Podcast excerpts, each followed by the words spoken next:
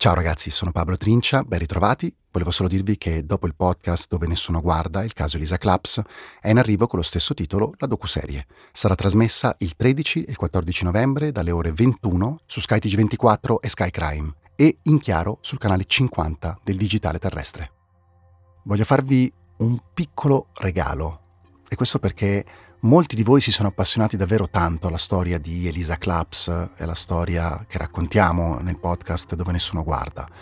Ci avete supportato in mille modi, ci avete condiviso, ricondiviso, eh, ci avete fatto diventare virali e quindi eh, vorremmo ringraziarvi con una piccola puntata extra eh, in cui vi raccontiamo un po' il backstage di questa storia, in cui vi raccontiamo chi l'ha fatta, gli autori che l'hanno realizzata, e anche come è nata l'idea di lavorare a questo caso.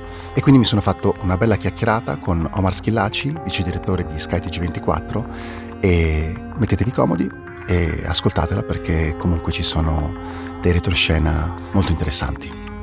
Prima però ci riascoltiamo la sigla di Michele Boreggi. Dai!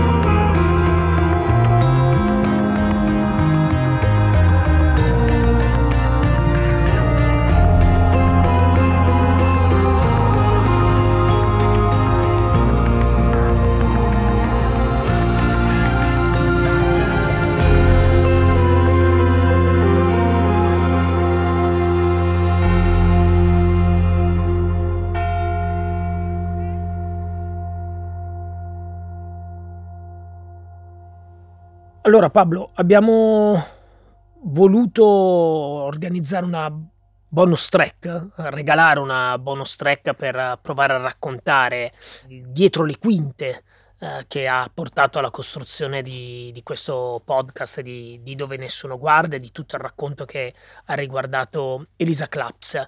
Eh, partirei proprio da, dall'inizio, cioè dalla prima riunione che abbiamo fatto, da cui poi, come dire, è nata questa idea?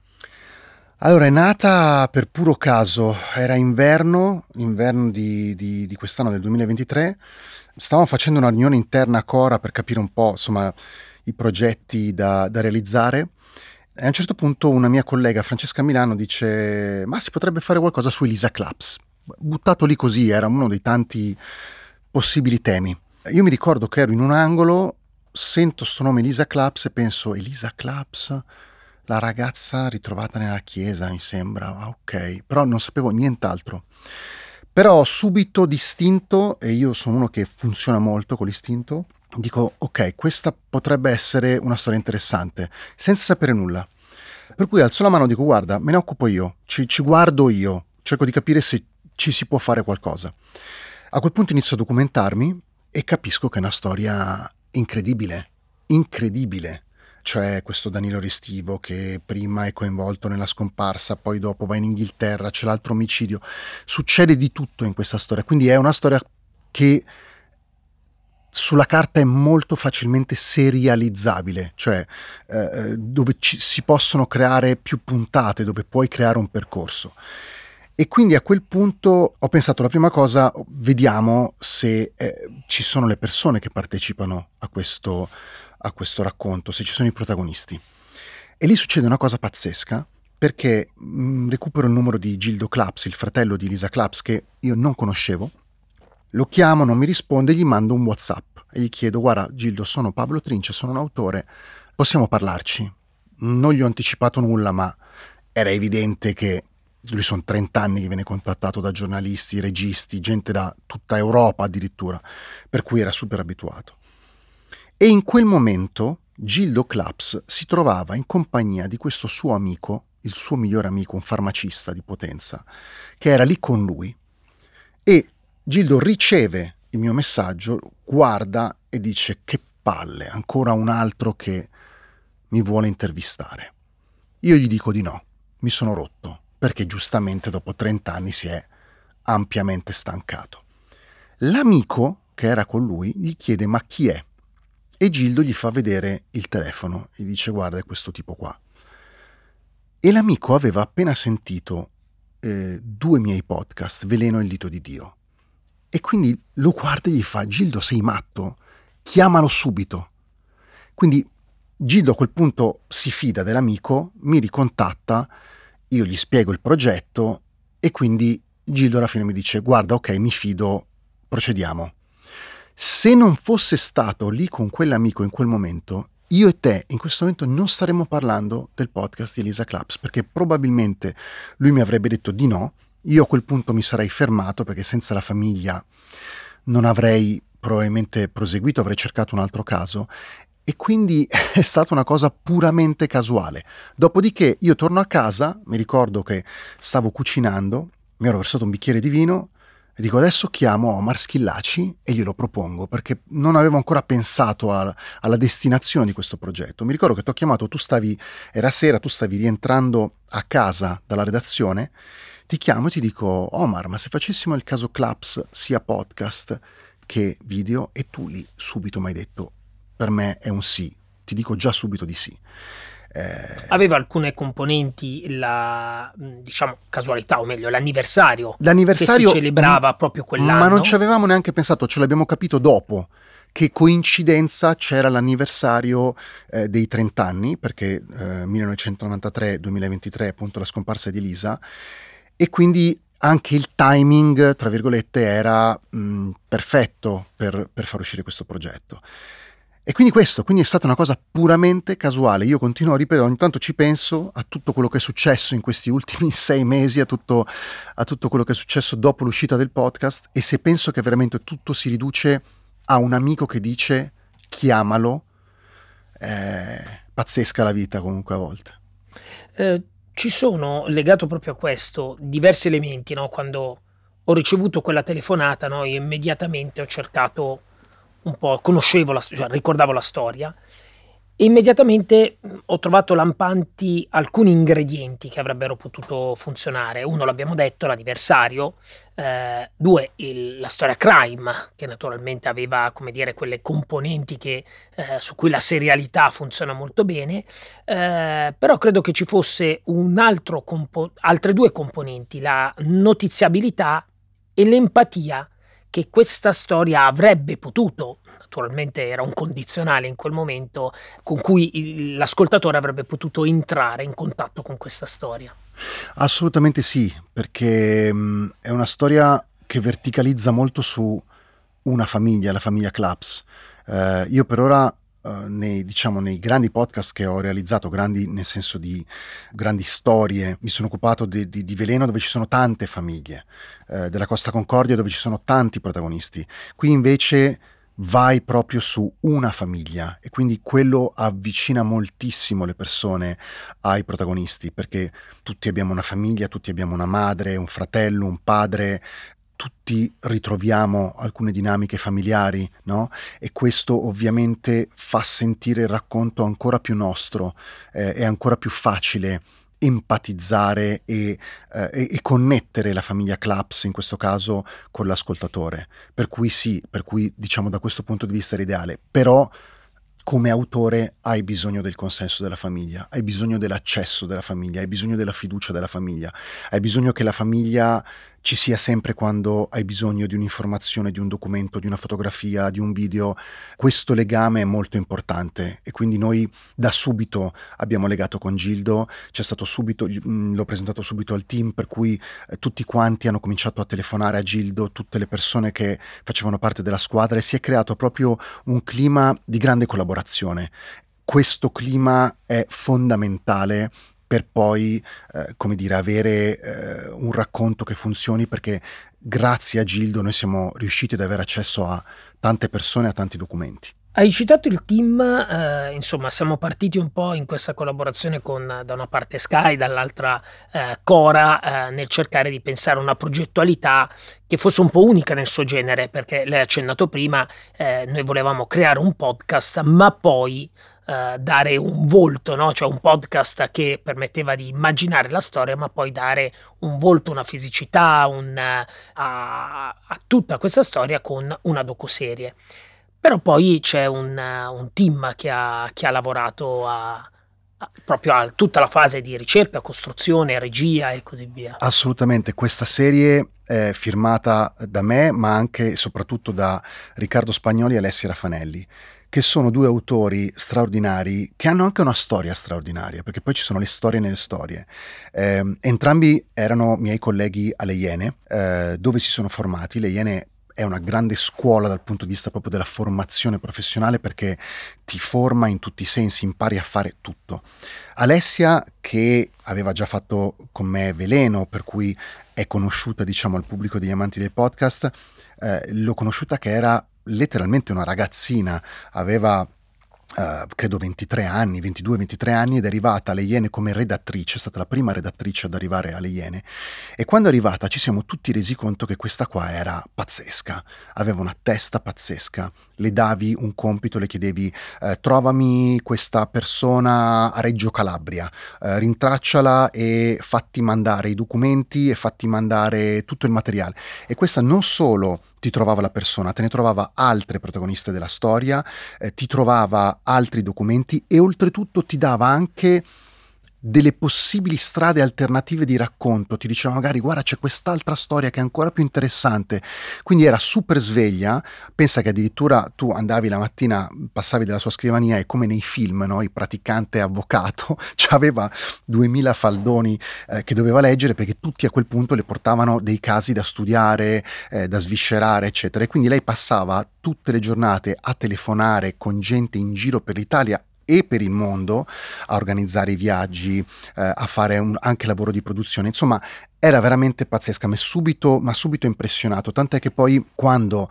io ero uscito dalle Iene e nel 2015 ho iniziato a lavorare al caso di Veleno, è stata la prima persona che ho chiamato. Proprio ho detto speriamo che ci sia, cioè vo- voglio lavorare con questa persona. È giovane, ha 25 anni, ma è super in gamba, super sveglia, la voglio al mio fianco e sono poi dopo ci siamo resi conto anche di, del tipo di autrice che è, perché è una persona che proprio non si accontenta mai. E dall'altro lato Riccardo Spagnoli, che invece è entrato alle Iene come montatore, Inizialmente lui era un montatore, ma poi piano piano ha cominciato a girare, perché è molto bravo anche come regista, ha cominciato a scrivere, è un grandissimo investigatore, è una persona ossessionata dal lavoro che sta anche tutta la notte in piedi a leggersi tutte le carte possibili e immaginabili ed è uno che non si accontenta mai neanche lui, è uno che vuole andare a fondo, vuole capire, vuole trovare sempre elementi nuovi del racconto. Quindi eh, sono due persone che veramente hanno fatto un percorso professionale pazzesco per cui li stimo molto perché da, sono partiti proprio dalle basi e volevo loro come, come autori di riferimento perché sono veramente tra i migliori eh, che ci sono sulla scena. E poi ovviamente il resto del team, Audrey Gubon che è la nostra producer, eh, che non è solo una producer ma anche lei super appassionata alla storia, si è studiata anche lei le carte, si è messa a cercare persone, eh, si cercava eh, video, interviste, dichiarazioni, articoli. Eh, lo stesso Michele Boreggi che è il nostro musicista sound designer, che però è una persona attenta ai contenuti. Quindi si era proprio creato un gruppo di lavoro di persone che innanzitutto erano estremamente appassionate alla storia, no? E quindi questo ovviamente contribuisce tanto perché tutti ci mettono la testa. Ti fermo un attimo su Michele perché la sigla e poi in verità tutto il sound design della, eh, della serie è un deciso valore aggiunto e accompagna il racconto in maniera determinante, magari subliminale da un certo punto di vista, ma invece ha una, una rende proprio caratteristica questa serie rispetto a tante altre. Tu pensa che in genere quello che succede è che il sound designer magari crea le musiche nel momento in cui riceve il testo o comunque ha, vo- ha, le voci, no? E a quel punto suona sulle voci. Ed è ancora così, è sempre stato così. Michele Boreggi è uno che inizia a pensare alla musica già da prima inizia a porsi il problema già da prima, che identità gli diamo? Perché è importante, perché il sound e il sound design sono veramente un elemento che magari uno non ci pensa sempre, però hanno un impatto, come al cinema hanno un impatto pazzesco. E quindi lì il tema era che, che, identità sonora diamo a questa serie. Eh, anche lì riunioni, brainstorming a cui partecipano tutti, perché poi anche io non capisco niente di musica, però ne parliamo, buttiamo lì delle idee, no? tutti devono essere coinvolti nel processo creativo. E quindi alla fine viene fuori, dai, facciamo per Elisa. Eh, facciamo per Elisa, ma eh, che si poteva fare perché ovviamente è, è libera dai diritti, eh, però allo stesso tempo credo che la cosa geniale che ha fatto Michele è stata quella di um, suonarla in modo che non fosse subito immediatamente comprensibile, appunto come dicevi tu, subliminale. E quindi lui l'ha suonata, me l'ha spiegato questo, io non, non lo sapevo, eh, lui l'ha suonata eh, in levare anziché in battere, chi, si, chi, chi, conosce la musica eh, lo capisce. E quindi non è immediata questa cosa, cioè uno l'ascolta e magari capisce subito, ma molti lo capivano dopo un po', o addirittura c'è qualcuno che non l'ha capito e lo ha capito perché gliel'ha raccontato, gliel'ha detto qualcun altro, no? E credo che questo sia un aspetto appunto molto bello della serie perché ci sono tutte queste musiche che ti entrano dentro in maniera subliminale, eh, non te ne accorgi, però familiarizzi e, e questa è una specie di, tra virgolette, giochino psicologico che abbiamo voluto fare proprio per eh, catturare ancora di più l'attenzione dell'ascoltatore. Scendiamo nelle singole puntate, proviamo a, a dare un po' di aneddotica anche al, alla serie. Partirei proprio dalla prima puntata. Abbiamo fatto un accesso agli atti in tribunale e in verità abbiamo trovato tantissimo materiale, più di quanto non ci saremmo aspettati, un materiale incredibile, soprattutto eh, la scena del ritrovamento.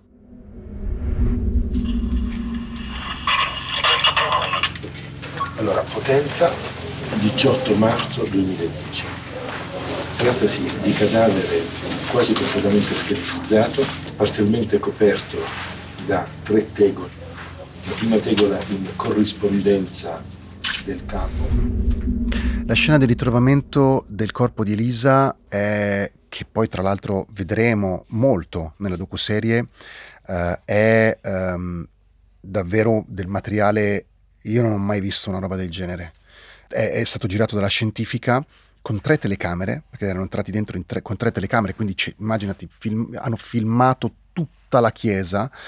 Quando l'abbiamo visto avevamo già scritto la prima puntata, ma ci eravamo tenuti libero il pre-sigla, tutto quella, diciamo, quel minuto e mezzo, due, tre che c'è prima della sigla. E lì abbiamo detto no, allora dobbiamo assolutamente iniziare con questo, dobbiamo partire con la scena del ritrovamento. Perché partiamo con la scena di ritrovamento? Perché in questo modo portiamo l'ascoltatore subito dentro ai luoghi del racconto. Ci tengo sempre proprio a, se posso, a prendere, a trascinarti per il collo e a buttarti lì in mezzo alle cose, no? E quindi era un modo per iniziare, quando hai, quando devi partire con una serie, quando devi strutturare una serie, devi subito partire forte, devi subito partire con un contenuto forte perché devi quasi stregare l'ascoltatore, deve voler restare lì. E quindi diciamo, grazie anche a questo ritrovamento, grazie al, al, materiale che Riccardo e Alessia hanno trovato con giorni e giorni e giorni di ricerche, eh, è stato possibile arricchire anche questo racconto con, questo, con questi audio. C'è anche um, un'idea, quella del quadro. Un'idea letteraria perché secondo me il, io sono ossessionato dall'idea di non ripetermi mai, dall'idea di creare sempre, tra virgolette, dei format nuovi, del, dei modi di scrivere nuovi e quindi anche in questo caso uh, abbiamo cercato di uh, dargli anche un, un taglio letterario. Mm, la scrittura del podcast è una scrittura per immagini tu devi regalare delle immagini. Le persone che ti ascoltano devono in continuazione ricreare delle immagini nella loro testa. E quindi cosa c'è di meglio di un quadro, un quadro immaginario, un luogo letterario a cui tornare ogni volta, che diventa identitario della serie, diventa una fotografia che ognuno di noi si fa nella sua testa. No? E quindi quest'uomo che tutti vedono ma nessuno guarda, che cammina sporco di sangue, eh, diventa proprio un po' il, il, centro del nostro racconto. E quindi l'idea del quadro era, era questa. Pensa che molti mi hanno scritto eh, di averlo riascoltato poi il podcast perché ci sono stati tanti riascolti e di avere colto anche lì, esattamente come la sigla, il concetto del quadro al secondo ascolto, quasi come appunto se fosse una parte subliminale, anche quella che ritrovi quando ritorni eh, sulle cose. Quindi anche lì devo dire è stata un'operazione riuscita perché siamo secondo me riusciti a dargli proprio un'identità a questa storia. Andando avanti eh, di puntata in puntata, nella seconda dove diciamo facciamo ancora più conoscenza con la famiglia Krabs, mm, ti sottolineo due, due passaggi. Il primo, la famiglia Claps, come l'hai trovata? Perché in verità è una famiglia che ha reagito quasi spaccandosi, diciamo così, ha reagito in due modi diametralmente opposti al dolore per la scomparsa di una sorella e di una figlia.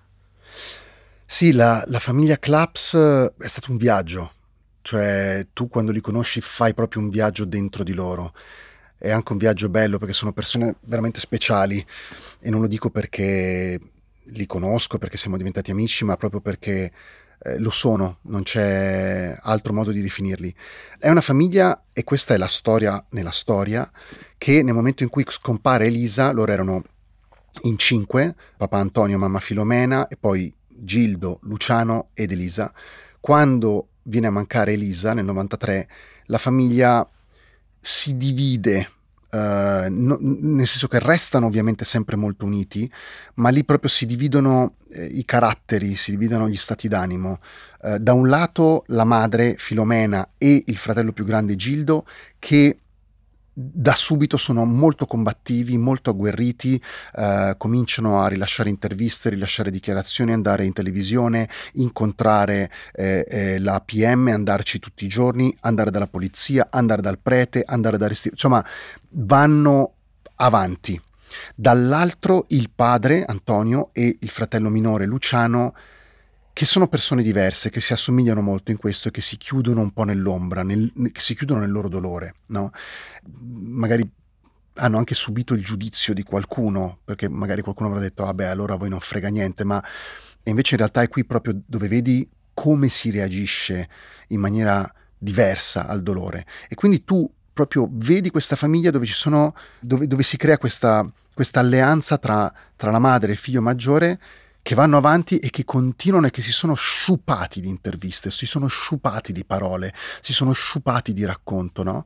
Tanto che noi per primi, eh, con Riccardo e Alessia, sentivamo veramente una responsabilità ed era quella di no, cercare di non essere uguali a tutti gli altri di non fare sempre le stesse domande, di non fare sempre, eh, di non seguire lo stesso percorso, no? Cioè cercare anche di essere, so che è strano dirlo, ma originali ai loro occhi. Però eh, allo stesso tempo incontri questa donna, Filomena, che è una donna incredibile, una donna che è piccolina, minuta, ma ti fa quasi paura per quanto è determinata ancora dopo 30 anni lì che non si arrende, che vuole sapere, che vuole la verità, che vuole giustizia. E poi Gildo che è quest'uomo buono, dolce, carino, con cui è, è piacevole anche andare a cena, scherzoso, divertente. Quindi ecco, la famiglia Claps è stato il vero viaggio per quello che mi riguarda. In questo viaggio, soprattutto nel viaggio dell'incontro che vi porta, poi sono stati tanti giorni a Potenza, che vi porta a stare tante ore a casa della, della famiglia Claps, eh, a un certo punto notate che c'è un archivio, un archivio di VHS.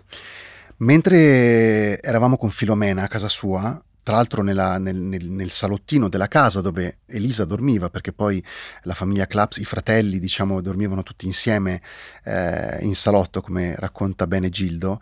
Um, a un certo punto io ho notato che dietro di lei c'era una credenza con un sacco di VHS e io quando vedo di VHS mi torna in mente veleno, perché quando mi sono occupato del caso dei diavoli della bassa modenese mi sono imbattuto in queste decine di VHS dove erano registrati i colloqui, i famosi colloqui dei bambini uh, che raccontavano agli psicologi dei diavoli e dei cimiteri, degli ammazzamenti. E quindi la prima cosa che ho fatto, finita l'intervista, Filomena, ti dispiace se apriamo un attimo la credenza? Sì, fai pure, come se fosse a casa tua, non ti preoccupare, sono vecchie cassette e abbiamo iniziato a tirare fuori tutti i VHS. Erano tutti vecchi film registrati degli anni 90, ehm, finché a un certo punto ci siamo imbattuti nei video proprio della famiglia. E in questi video c'è sempre un tesoro da raccontare, c'è sempre un qualcosa di unico e c'era questo famoso video del papà eh, di, eh, di Elisa, di Antonio, che per me è stato uno dei punti più profondi e dolorosi del racconto. Gildo prova a coinvolgerlo in qualche modo. Maronna, guarda, pare John Wayne, guarda. Ma Antonio resta in silenzio. Luciano se ne accorge e interviene anche lui. Fammi vedere le orecchie, che sono uguali a quelle di John Wayne, scherzano i fratelli. Ma no, sembra John Wayne. Oh, oh, oh. Luciano tocca le orecchie del padre, gli gira la testa, insomma, prova in tutti i modi a farlo ridere, ma lui si scansa e sembra solo infastidito, come se volesse restare in disparte, come se la felicità non lo riguardasse più. Per lui non esisteva più niente. Lui quel giorno ha detto mi hanno tolto la luce dei miei occhi. Il video del papà di Elisa eh, per me è stato molto doloroso perché mi ci sono ritrovato come padre. Mi sono ritrovato quando ho ascoltato la puntata, ero in un bar, mi avevano mandato la puntata diciamo per fare, un, per fare l'editing e mi sono ritrovato a piangere pensa, quando Filomena dice eh, che lui diceva mi hanno tolto la luce dai miei occhi. Io lì proprio, cioè ancora adesso sono in difficoltà perché proprio mi ha... Ho pensato a mia figlia e, e quindi è stato molto, molto doloroso, però anche bello, perché comunque abbiamo restituito, secondo me, eh, la dignità a un uomo che, eh, a cui era stata tolta, una famiglia a cui era stata tolta, quindi eh, insomma è stato molto intenso. Una storia come questa, un po' lo abbiamo detto anche all'inizio, vive di coincidenze, di, anche di casualità. Eh, nella terza puntata entriamo in contatto con un'altra storia nella storia, no? la storia di eh, Sonia e di suo cugino, di questi due ragazzini, con cui un Danilo Restivo, anche lui ragazzino molto giovane, eh, ha un po' una sorta di iniziazione alla violenza, un tentativo probabilmente di uh, uccidere il, il, cuginetto di Sonia. Um, e, e entrate in contatto con Sonia. Questa è stata un'altra coincidenza pazzesca. Noi eravamo a Potenza, io mi ricordo che ti ho chiamato e ti ho detto Omar, senti, posso mettere su Instagram una storia in cui anticipo che ci stiamo occupando del caso, perché questo mi aiuta a ricevere delle segnalazioni. Tu mi hai detto vai tranquillo, non ti preoccupare, e io in quel momento scrivo eh, sono a Potenza, mi sto occupando di, del caso Elisa Claps, contattatemi. Ero fuori dall'hotel, ero al telefono con Alessia Raffanelli perché io ero sceso con Riccardo, Alessia era rimasta a Milano e mi ricordo che stavo parlando con Ale proprio di questo caso, cioè sapevamo dell'esistenza di questi due cuginetti con i quali Danilo Restivo aveva avuto a che fare sette anni prima della scomparsa di Lisa Claps e volevamo a tutti i costi trovarli, ma non sapevamo neanche i loro nomi, quindi era davvero molto difficile già solo cominciare, trovare anche da dove partire. Mentre ero al telefono con Alessia a parlare di questa cosa, mi vibra il telefono e mentre ero appunto al telefono con Ale vado su Instagram, vado nei DM e vedo il messaggio di questa ragazza che mi dice mia madre da piccola ha avuto a che fare con Danilo Restivo, era con suo cugino e lui ha accoltellato il cuginetto. Io resto così perché ne stavamo parlando in quel momento con Alessia. Dico scusale, ti metto giù, devo chiamare sta ragazza la chiamo e dopo un quarto d'ora l'ho fatta venire a bere un caffè lì al ristorante del, del, dell'hotel e le ho chiesto di farmi conoscere sua mamma, Sonia, che poi ci ha eh, incontrato e ci ha fatto questo racconto pazzesco. C'erano due sedie praticamente disposte une accanto all'altro proprio in corrispondenza della porta. E classiche sedie, quelle vecchie perché le ricordo, mm, di legno con la paglia. E ci fece sedere lì. E poi silenzio. Tant'è che io davo le ginocchiate a mio cugino, alzando la testa, ribaltando la testa all'indietro perché dovevo cercare di vedere cosa facesse Danilo in quel momento. E ho notato che avanti a me c'erano dei pensili e vicino a questi mobili c'era Danilo che stava cominciando a muoversi come se stesse facendo qualcosa. Era un racconto incredibile perché la storia si conosceva ma i dettagli della storia erano impressionanti, no? Danilo Restivo che prepara tutto all'età di 14 anni, quindi si inventa la scusa per attirarli nella trappola, si fa trovare pronto con le bende, si fa trovare con ehm, i guanti, il coltello nascosto nel, nel, le sedie già preparate, no? il coltello nascosto nell'armadietto, tutte queste cose che ti danno veramente l'idea di quanto già da prima ce l'avesse questo, questo animo da assassino. E poi la vera grande scoperta fatta con, gra- grazie a Sonia, anzi le due vere grandi scoperte, uno, la procura non li ha mai sentiti. Questa cosa avviene nell'86, quando Sonia aveva 12 anni. Quando nel 93, quindi sette anni dopo, lei ne aveva 19 ed Elisa scompare, nessuno inspiegabilmente la chiama per avere un racconto dettagliato di quello che era successo, perché se quel racconto fosse arrivato a un, a un investigatore, immediatamente eh, l'idea che si sarebbero fatto di Danilo Restivo sarebbe cambiata e quindi non è più solo il, eh, come l'avevano definito, il fessacchiotto, ma uno con un animo da killer. E questa è una cosa. La seconda cosa, Sonia poi racconta che appunto la famiglia, uh, di, di, la famiglia sua e di, di, di suo cugino uh, avevano deciso poi di non proseguire con la denuncia nei confronti di Danilo Restivo perché il padre Maurizio era andato da loro promettendo che lo avrebbero fatto curare e offrendo anche un risarcimento, ma assieme al padre, questa cosa non era mai venuta fuori, c'era anche Don Mimì Sabia, prete, parroco della Santissima Trinità, che quando Elisa scomparirà sette anni dopo dirà che non conosceva Restivo, invece era andato lì a garantire per lui, era andato lì a proteggerlo, diciamo, eh, già quando lui aveva 14 anni. Ti tengo adesso su Danilo Restivo, nella uh, puntata 4 iniziamo, poi li sentiremo spesso a sentire anche gli audio di Restivo, la sua voce, queste telefonate in cui lui spesso parte in maniera quasi leggera, no? sempre di saluto con, con, la mamma, con il papà, con la sua famiglia. Eh, c'è sicuramente eh, un dato che, che, ha reso la storia di Restivo particolare, no? che in molti lo definivano un fessacchiotto, cioè um, alla fine che, che, forse ciò che ha spinto Elisa a incontrarlo, quasi a non definirlo, cioè nella propria testa come una persona pericolosa, ma quasi a essere dispiaciuta, no? lei lo incontra perché dopo diversi rifiuti è quasi dispiaciuta no? e quindi dice vabbè ma lo incontro perché mi dispiace, no? Quasi, eh, quasi per lui. E c'è un po' la costruzione effettivamente di, di questo Danilo Restivo che non sembra essere una persona realmente pericolosa, ma che invece abbiamo già identiato a, a, scoprirlo con la storia di Sonia e poi con la storia delle ciocche dei capelli, eh, si configura invece un po' come appunto l'identikit di un serial killer.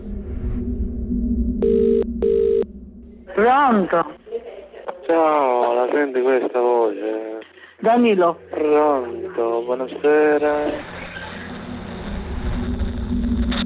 Quelle telefonate che si sentono all'inizio della puntata 4 restituiscono molto proprio l'idea di chi sia Danilo Restivo.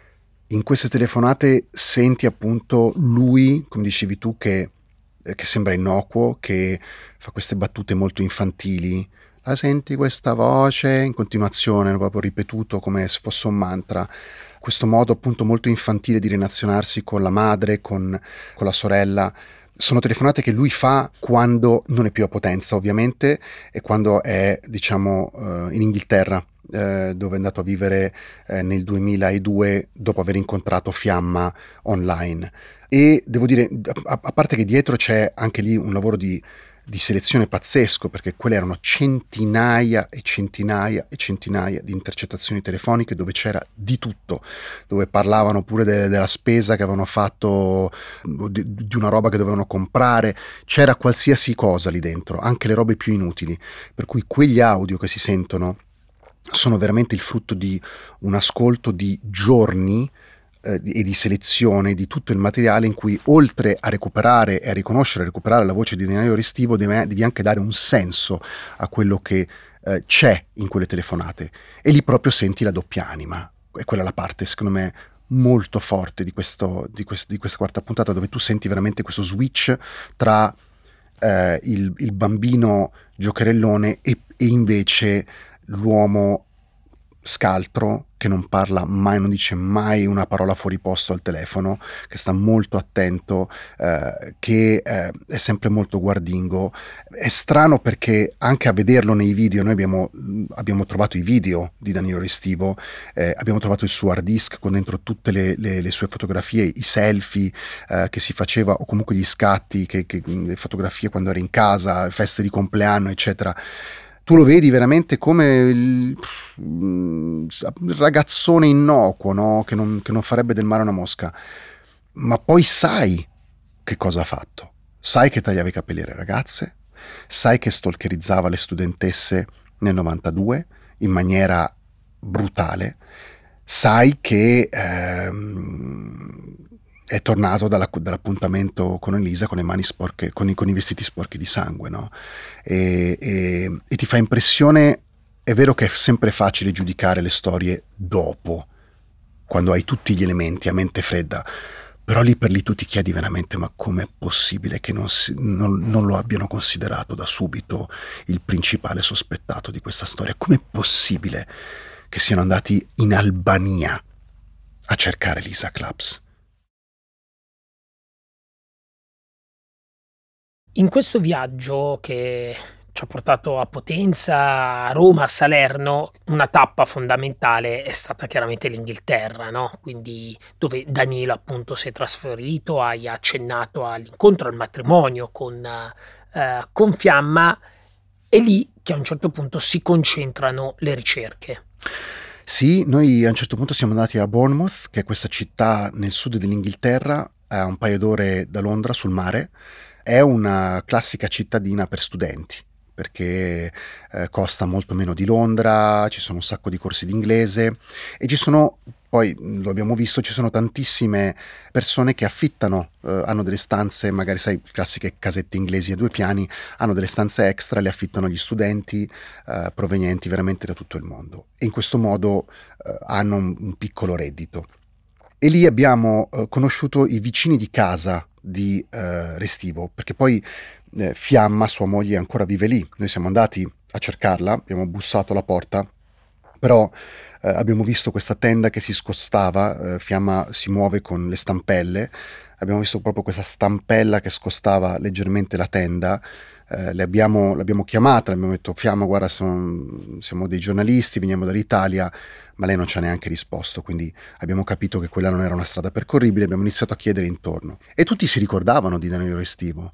E tutti avevano fin da subito avuto l'impressione che fosse uno molto particolare, addirittura un'ex amica di um, Fiamma, una certa Jill Jakes, una donna bionda che era la sua vicina di casa, fin da subito, fin da quando lui arriva a Bournemouth, si rende conto che questo è strano, tanto che le dice non portarmelo in casa.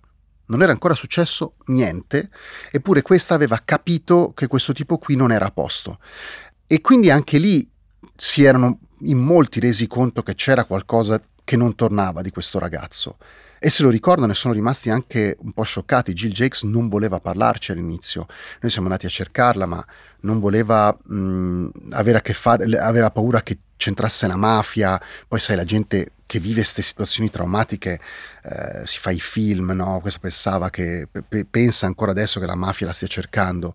Poi c'era un altro vicino di casa, Chris House, che eh, si è messo a raccontarci di come l'aveva conosciuto eh, ed era, c'era questo, era un posto surreale Bournemouth, surreale tutte queste stradine uguali, queste case tutte uguali, ogni tanto ti perdi, se non hai il navigatore con la macchina non ti ritrovi più perché eh, tutte ste villette a schiera. No? Avete anche dovuto fare una ricerca porta a porta per cercare... A un certo punto sì, perché quando volevamo trovare Jill Jakes, appunto questa vicina di casa che aveva conosciuto Danilo dai primissimi giorni e che poi eh, sarà fondamentale nella storia di Oki, della ragazzina coreana, sapevamo dove abitava, conoscevamo la via, ma non conoscevamo il civico. E a un certo punto ci ritroviamo in questa strada che sembrava, so, il film Labyrinth, proprio non finiva più, e ci siamo messi lì porta a porta, toc toc. Buongiorno, mi scusi, lei è Jill Jakes. Non avevamo neanche la foto, sapevamo che era bionda, questo. Conosce Jill Jakes? No, no, no, no, la gente ci guardava in modo strano, ogni volta vai a spiegare perché sei lì, perché poi magari si allarmano, chiamano la polizia. Finché alla fine, a furia di insistere, questa è una cosa che io dico sempre anche agli studenti quando facciamo i corsi di podcast, devi insistere, cioè devi provarci finché c'è luce, finché non cala il buio, vai lì e picchia le porte, e, è l'unico modo. E alla fine siamo riusciti a, a, trovarla e ci ha parlato dopo averla tranquillizzata, convinta, insomma, eh, infatti poi l'abbiamo intervistata anche, anche in video. Hi, Jill, Jill Jakes. Pablo, I am a reporter from Italy. Oh, right, Pablo. I, Yes. Yeah, let me put my shoes on. Yeah, yeah, yeah, yeah, yeah, yeah. Come in. Thank you, thank you. Resta un po', eh, prima lo abbiamo un po' accennato, alla figura di, di Domini Sabia e a, a un po' la, insomma, la, la posizione no? che la Chiesa in certi casi inspiegabilmente eh, ha tenuto. Eh, e c'è una seconda figura ecclesiale che si presenta, quella di Don Vagno, eh, che si presenta poi, che conosciamo meglio nella, nella, sesta, nella sesta puntata e con cui tu sei entrato in contatto. Don Vagno, buonasera. Buonasera, sono Pablo Trincia, molto piacere. Stiamo facendo un documentario sul caso di Elisa Claps. Volevamo solo parlare un attimo con lei. Don, un secondo solo. Piacere. Un secondo solo. Lei è uno dei testimoni chiave del ritrovamento di Elisa Claps. Può darci un secondo solo? Possiamo avere una spiegazione da parte sua? Solo una spiegazione, un racconto di come Che sono andate le cose. più umano e più intelligente. Quella di Don Vagno è in assoluto la storia più incomprensibile. Perché cosa succede? Eh, il corpo di Elisa viene ritrovato il 17 marzo del 2010 nel sottotetto della chiesa da alcuni operai, eh, 17 anni dopo la scomparsa. A quel punto, tre giorni dopo, si presenta questo Don Vagno, che era in quel momento, eh, diciamo, un, un parroco eh, che non era assegnato alla, cioè lavorava alla Santissima Trinità, ma non era, diciamo, la figura di riferimento, che dopo tre giorni va a raccontare alla polizia di essere stato lì dentro tempo prima con due donne delle pulizie, che già non capisci perché lo debba andare a raccontare, cioè se ci sei stato, hai visto quel corpo, ti sei tenuto tutto per te, non hai detto niente, non hai chiamato la polizia, perché glielo vai a riferire tre giorni dopo che è stato ritrovato il corpo? Per logica stai zitto e non dire niente, no? Poi se ti vengono a chiedere fai il vago, ma perché glielo vai a dire? E tira in mezzo queste due donne delle pulizie che secondo me, mh, per l'idea che ci siamo fatti, per quello che abbiamo letto, per quello che abbiamo ascoltato, per- poi le abbiamo anche abbiamo intervistato una di queste donne e ci sarà nella serie, eh, nella docuserie. Sembra che non ci siano mai state queste sul sottotetto, nel sottotetto, eppure lui insiste che le- loro erano con lui, ma io ho avuto la netta impressione che loro non ci fossero state.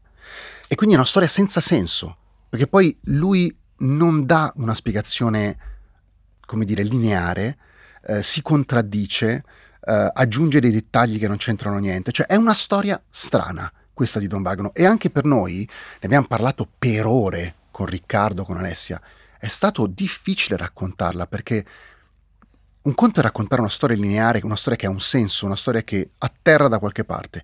Un conto è raccontare una storia che non sai perché sta lì. E a un certo punto siamo andati a cercarlo, eh, Don Vagno è ancora lì a Potenza, che, che- che- che fa messa, eh, però è scappato subito. non- non- appena mi sono avvicinato, appena ha capito che situazione era, mi ha, ha, si è girato di spalle, se n'è andato e non, non ha voluto parlare. Segno che la Chiesa di Potenza eh, ha ancora molte cose da spiegare, perché comunque ci sono tutta una serie di, di atteggiamenti a, a, partire da Don Mimì Sabia per arrivare anche appunto a Don Vagno, secondo me totalmente inspiegabili. Dopo 30 anni direi che è ora invece di avere la verità. Chiaramente anche per la docuserie le porte sono aperte nel caso, come dire, qualcuno uh, avesse voglia di raccontare, spiegare o provare a dare una, una, spiegazione. Nella puntata 7 ci concentriamo sul caso di Oki e di Omar. Uh, insomma, mh, Danilo Restivo viene uh, condannato per l'omicidio di Lisa Claps e di Heather Barnett, ma c'è la storia di una terza ragazza, per cui però in carcere c'è una persona, Omar. Sì, lo ripetiamo sempre perché insomma dobbiamo Danilo Restivo ufficialmente non c'entra niente eh, con, con eh, la morte di, di eh, Jong-ok detta Oki, non è mai stato incriminato per questo, però questa è stata la, una delle prime cose che mi ha detto Gildo. Quando l'ho chiamato eh, nella nostra prima telefonata, io a un certo punto gli ho chiesto, dico Gildo, ma che tu sappia, Danilo Restivo è mai stato sospettato della morte di qualcun altro?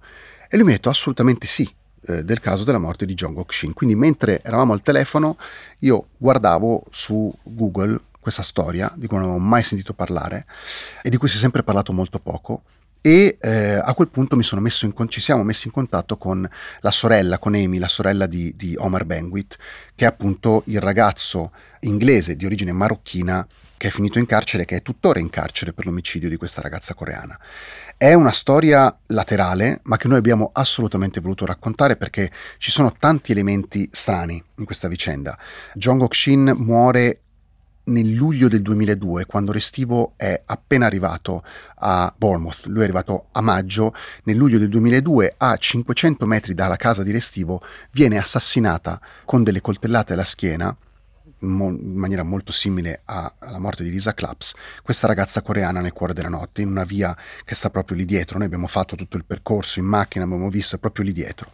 E è, è tutto molto strano perché non viene derubata, viene così uccisa mh, in mezzo alla strada, lei eh, urla Uh, e quindi uh, attira l'attenzione di uh, un sacco di persone che mh, abitavano lì perché è una via molto stretta con un sacco di abitazioni quindi evidentemente il killer riesce a scappare eh, ma la ragazza poco prima di morire racconterà di essere stata assalita da un uomo with a mask con una maschera Oki tra l'altro era lì per studiare l'inglese quindi Mm, non si sa che cosa intendesse con mask, cioè se maschera, ma che tipo di maschera, come era mascherato quest'uomo.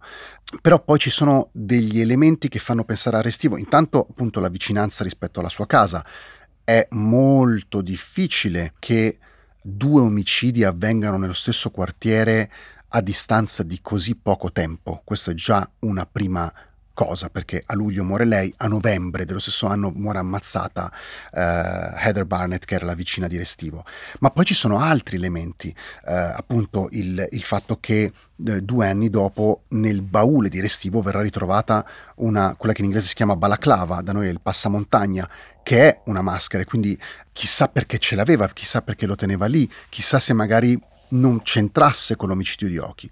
E in più il nome di Restivo era subito finito nei file della polizia perché la famosa Jill Jakes, la, la, vicina di casa, l'amica di Fiamma, già dal primo giorno lo aveva sentito commentare sull'omicidio di, di Oki parlandone come se sapesse qualcosa dell'arma del delitto, no? descrivendolo come un coltello da cucina. Tant'è che lei era andata dalla polizia inglese a dire guardate che questo qua sembra conoscere dei particolari che non dovrebbe conoscere.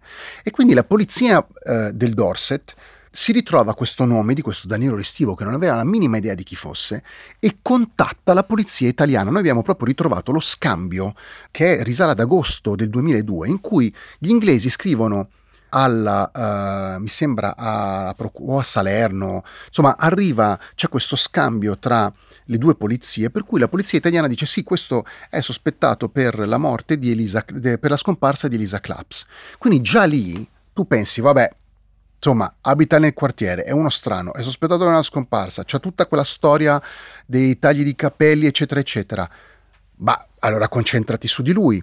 In realtà, inspiegabilmente, anche la polizia inglese decide di andare da, tutta, da tutt'altra parte e 40 giorni dopo l'omicidio di questa ragazza decide di focalizzarsi su questo Omar Benguit, che era un tossicodipendente della zona, un combinaguai, diciamo, un rissoso, uno che rubava, eccetera, ma non, aveva mai, non era mai stato coinvolto in casi del genere, e costruisce un caso basato sulle testimonianze di una, ex pro, di, di, di una prostituta ex tossicodipendente che in quel periodo aveva raccontato di essere sotto effetto di eroina e che fa un racconto, guarda io Omar ho visto le carte, fa impressione, cioè immaginati se io ti chiedessi di raccontarmi nel dettaglio che cosa hai fatto 40 giorni fa, cioè in un giorno di 40 giorni fa. Questa scrive eh, cioè fa un racconto che riempie 30 pagine di verbale. Io le sono, me le sono lette, questa racconta, ho, gi- ho, preso questa strada, ho girato a sinistra, poi ho girato a destra, poi alle 5 e mezza sono scesa dalla macchina, ho ordinato una birra, ho incontrato un tipo, ci siamo detti queste cose, cioè tutto così, è evidente che sta storia c'ha qualcosa che non va, una persona non può avere questo tipo di memoria. E anche ammesso che fosse così, passiamo per un attimo, accettiamo l'ipotesi che possa essere così, lei racconta innanzitutto che era in una crack house quando viene a sapere della morte di Oki. Arrivano due, uno di questi è Omar, poi arriva un altro, e questo qui le racconta, oh è successo sto casino, Omar ha ammazzato la coreana. Poi dopo cambia versione e dice che in realtà lei era in macchina con loro poi dopo cambia versione e dice che lei era in macchina con loro e ha parcheggiato in, e, e, ha visto l'omicidio, cosa che prima non aveva raccontato. Cioè, cambia talmente, le, le persone che sono in macchina con lei cambiano identità. A un certo punto tira in mezzo uno, un ragazzo nero eh, di origine giamaicana che viene immediatamente spedito in Giamaica. Questo viene preso e rimpatriato in Giamaica. Anche lì perché non lo arresti, no, lo, lo rimandano in Giamaica. Quindi è una storia talmente, è talmente evidente che questa storia non sta in piedi e tutti poi i testimoni ritrattano che ti chiedi che cosa ci sia dietro e come mai questo ragazzo dopo 21 anni sia ancora in carcere senza, come dire, che nessuno sia intervenuto. Uh, siamo all'ultima puntata, l'ottava. Um, Alessia Raffanelli ha un po' un'intuizione che discende poi, cioè adesso che lo, lo diciamo così sembra quasi una naturale conseguenza no? del ritrovamento delle videocassette, dei video, della conoscenza della famiglia Claps, ma di dare spessore, identità, dignità nel racconto alla figura di Elisa, perché poi molto spesso ci si concentra no, sulla figura del serial killer, in un caso crime, sulle indagini, su come si sono state svolte le indagini, su chi è stato complice o meno complice, ma poi la figura della persona, come dire, che dovrebbe essere al centro, viene relegata un po' ai margini, quasi a uno sfondo eh, di questa storia.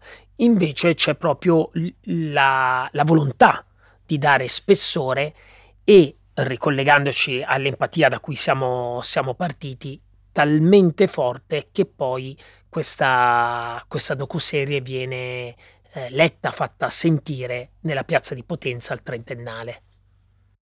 Sì, l'ottava puntata eh, e, e, il racconto di Chiara Elisa è stata un, un'intuizione di Alessia Raffanelli che ci ha detto ragazzi eh, voglio scriverla io. Eh, voglio rac- raccontiamo chi era Elisa alla fine. Io avrei voluto raccontarlo ne- all'inizio, nella prima puntata, um, però lei ha detto no, mettiamolo alla fine e così diamo anche più valore alla figura di Elisa. E, e, e, questa puntata ha colpito molto la famiglia perché avevano perso la memoria di chi era la figlia, proprio perché tutto questo continuo a pensare alla scomparsa gli aveva fatto dimenticare no? eh, di chi fosse Elisa. Eh, e poi quello che è successo dopo, che era totalmente inaspettato. Io immaginavo che questo podcast mh, sarebbe stato molto seguito, però poi ritrovarmi a guardare i video delle persone che raccolte eh, fuori dalla chiesa con una cassa in piedi, in silenzio, per 50 minuti ad ascoltare un episodio, l'ho trovato una cosa di una potenza incredibile in una città potenza dove eh, tra l'altro non, non, c'è questa grande abitudine di ascoltare podcast perché i podcast sono ancora un fenomeno molto urbano, molto legato alle grandi città, Milano, Roma, il nord Italia, non sono ancora arrivati, tra virgolette, al sud, no? E invece all'improvviso questa città scopre questa storia, riscopre questa storia, cominciano ad ascoltarla, Gildo comincia a chiamarmi, a dirmi guarda che io non riesco più a uscire di casa, Filomena gli squilla in continuazione il telefono, non riesce più a uscire neanche lei, Le, tutti che ci abbracciano, ci fermano, sconosciuti, oppure persone non, con cui non parlavamo da anni, clienti del lavoro che mi scrivono alle due di notte, mi mandano dei messaggi lunghissimi, cioè è come se veramente questo, questo racconto fosse arrivato proprio all'anima di questa città e vedere queste persone raccolte davanti alla chiesa è stato incredibile. In più, eh, il giorno del, del 12 settembre, il trentesimo anniversario della, eh, della scomparsa, eh, noi c'eravamo, siamo andati a Potenza apposta e ci siamo ritrovati davanti alla chiesa della Santissima Trinità con centinaia di persone che ascoltavano l'ultimo episodio e poi tutti quanti hanno cantato Strada facendo di Claudio Baglioni ed è stato un momento in cui io mi, mi, ricordo proprio, mi sono, io ero accanto a Gildo con Riccardo, con Michele Boreggi, io mi sono proprio accasciato, ho pianto tutte le mie lacrime perché era... E, e, e scuotevo la testa e dicevo è troppo, è troppo, è troppo, perché era troppo anche solo da elaborare sta roba, era talmente forte che ho pensato mi ci vorrà del tempo per capirla questa, tutta questa cosa qua. Ti tengo un attimo qui per un'ultima cosa, uh, l'elaborazione. C'è stata una, una, domanda che è arrivata a SkyTG24 che uh, ti è stata rivolta, cioè dopo storie come questa o come Veleno, il dito di Dio, cioè immergersi nel dolore, nel dramma, in certi casi anche quasi nel, nell'horror, cioè in quanto è difficile l'umanità, spesso poi ci porta davvero in, in meandri eh, così complessi, eh, come fai a venirne fuori o a prendere le distanze? Eh, io ho iniziato da un po' di mesi un percorso di, di terapia, eh, che era una cosa alla quale insomma ero sempre sfuggito. Uh, perché però a un certo punto mi sono reso conto che uh, so, al di là di tutte le vicissitudini personali che uno può avere, eh, avevo, ero molto malinconico, ero molto uh, triste a volte perché sai sentirsi sempre tutte queste storie.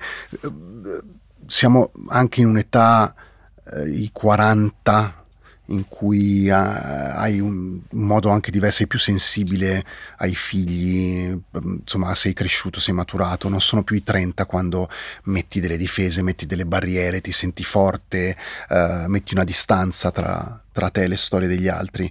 E invece io mi sono reso conto che eh, hanno un impatto, hanno un impatto e bisogna stare attenti, bisogna prendersi cura di se stessi, bisogna ascoltarsi, bisogna parlarne con qualcuno e non solo ascoltare gli altri che ti raccontano i propri drammi, ma poi eh, buttare anche fuori. E quindi per me è stata una scoperta ed è un qualcosa che voglio continuare a fare, ma eh, anche perché in realtà è necessario assorbirlo un po' di dolore degli altri. Se lo vuoi raccontare, se lo vuoi trasmettere, se vuoi creare empatia, un po' lo devi lo devi assorbire, altrimenti non riesci a restituirlo uh, in, allo stesso modo. Pablo, prima di salutarci ci lasciamo però con uh, un annuncio, appunto abbiamo tanto parlato della, del podcast in, uh, in questa, in questa bonus track, definiamola così, ma eh, possiamo già annunciare appunto la seconda parte del, del progetto, la docuserie in, in, quattro, in quattro puntate che andrà in onda su Sky, non solo su Sky TG24 ma su diversi canali Sky, il eh, 13 e il 14 di novembre e, e quindi questo servirà per dare un, un volto, una fisicità eh, e per soprattutto guardare immagini che sono veramente incredibili. Tu l'hai un po' accennato, ma che danno, come dire, un po' una, una complementarietà, perché è questo che farà la docuserie, sarà complementare al racconto che eh, tanti hanno apprezzato sul, sul podcast.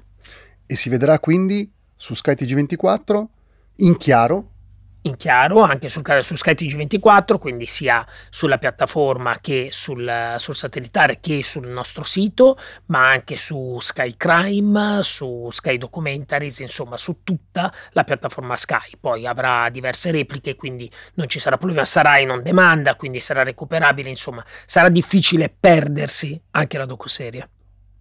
Pablo.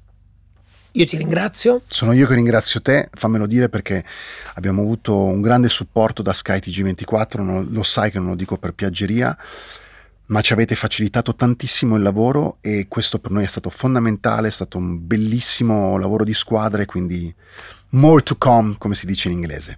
Grazie ancora.